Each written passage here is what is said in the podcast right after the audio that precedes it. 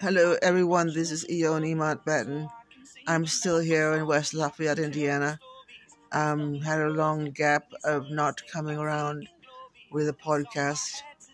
Um, so been busy somewhat uh, publishing um, some books or revising some cover pages.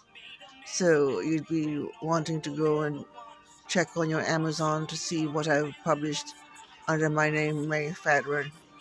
Um, I've um, been writing um, a little bit more lately and uh, um, not getting uh, happy about it um, in terms of bad Elohim.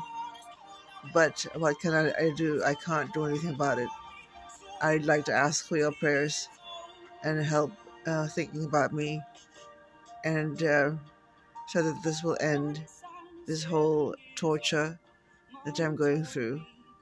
I'm getting tortured by different people in in my mind, and uh, these people are of the royal family of England and Diana Spencer Wales. And uh, Churchill and uh, Cambridge and Sussex but not really him. I think he's really sad.